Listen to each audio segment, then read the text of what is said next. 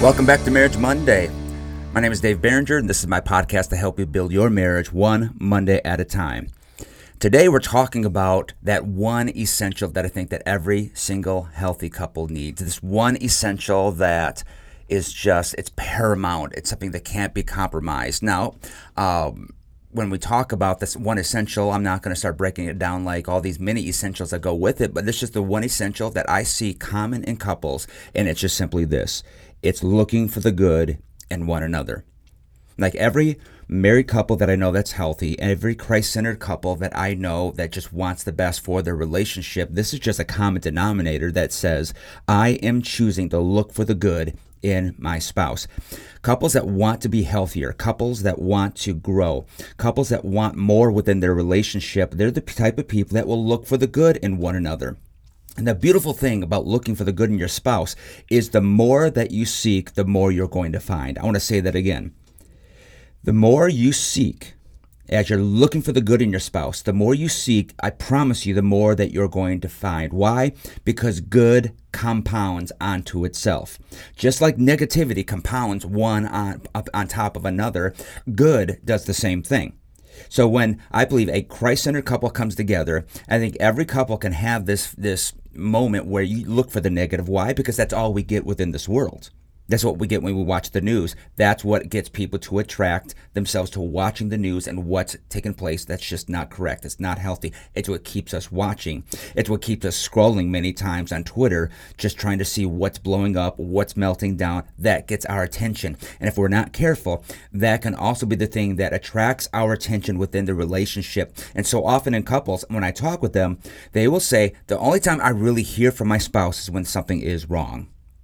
They're critical about something. They don't like something. They don't, they don't like something in me. They see something that, that is just not right in their eyes. And so what I want to do is I want to reverse that type of a trend. And I'm just telling you, the couples I know that are thriving are the couples that are looking for good in one another and that good will compound. Unhealthy couples look for the dirt in one another. Why? Because you not only want to point it out, but you will stockpile it in the back of your mind so that when something goes wrong and their spouse comes at them, they will pull out that file of all of the wrong things and come at them. And I tell couples all the time couples that compete that way lose. Period. Couples that compete in such a way where they have to win, they have to be the champion. When you're after the win for the me, there's rarely a win for the we. But when there's a win for we, there's always a win for me. That's something that we have to come to grips with to know that when we are after the win for us, when we're looking for the good in each other, the marriage is always going to win. Now, what this really does, and what I love about this mentality, is it helps us to avoid jumping to conclusions. Do you have a spouse that does that? Better yet, are you the spouse that does that?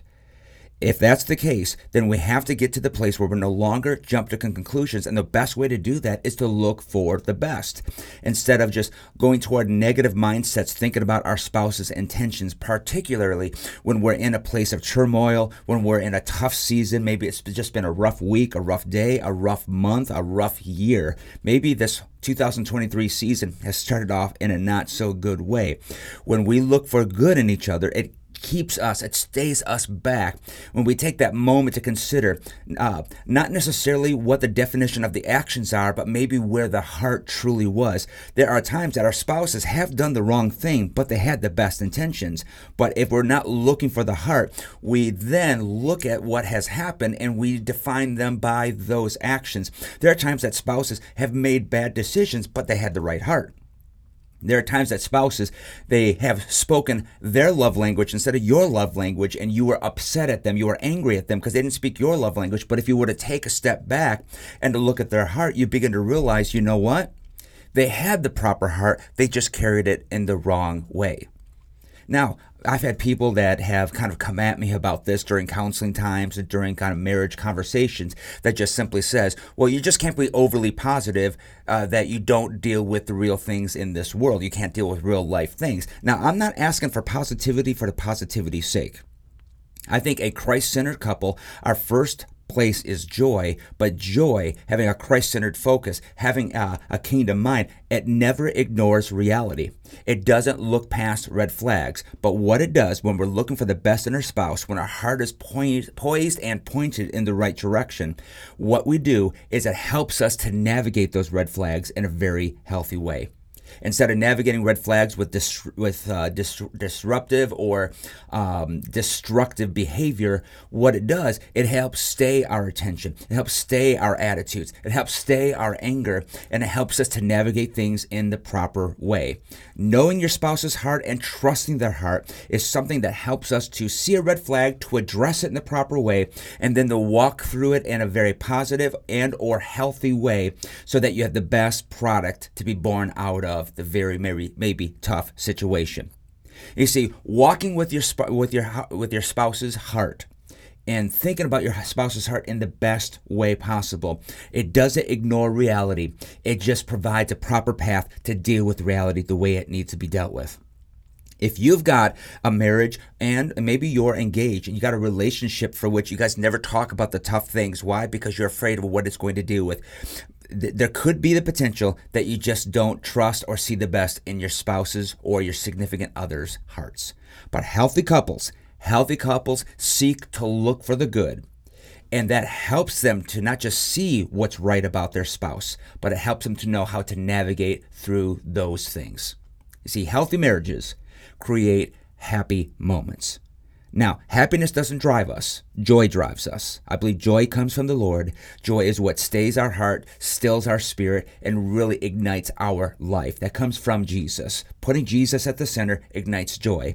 So, couples that are healthy, they don't create joy. Joy is already within them because of Christ. But healthy couples create happy moments. And those happy moments come from a place where we have worked on our hearts and we have seen the best in our spouse's hearts, and we're learning how to walk together in that. So that's my challenge for you today. Be a be that spouse that chooses to see the best in your spouse. Have that conversation and talk with your spouse about that. Ask your spouse, "Do you always see the best in me?" Do you seek the best in my heart? Do you look for the good in me? Or when things go bad, do you tend to go and default towards something else? I think that's a very healthy conversation. It's a very real conversation, sometimes a very tough conversation, but nevertheless, I think it will be absolutely awesome. Also, here's another, here's a, like a 2.0 question, a next level question. Do you trust my heart? Think about that if you ask that question, you better be ready for maybe an answer that might not be the easiest to hear. Why? Because something may have happened that has caused you to maybe lose trust with your spouse and they've just never vocalized it. Or there could be trauma in your spouse's life that has caused distrust that is of, of no cause on your end whatsoever, but it needs to be dealt with. So if your spouse maybe sees something that has caused some distrust, it may might be time to get some help, to get a counselor. It may be time to apologize and ask for forgiveness. I think oftentimes we're so busy trying to defend our hearts that we haven't taken the time to simply see our, our life from our spouse's perspective, to simply seek the good, to seek what's right, to seek forgiveness, to seek humility, and allow Christ to help bring in the healing that we truly need. That's all I've got. Thanks for joining me for Marriage Monday. We will see you next week. God bless.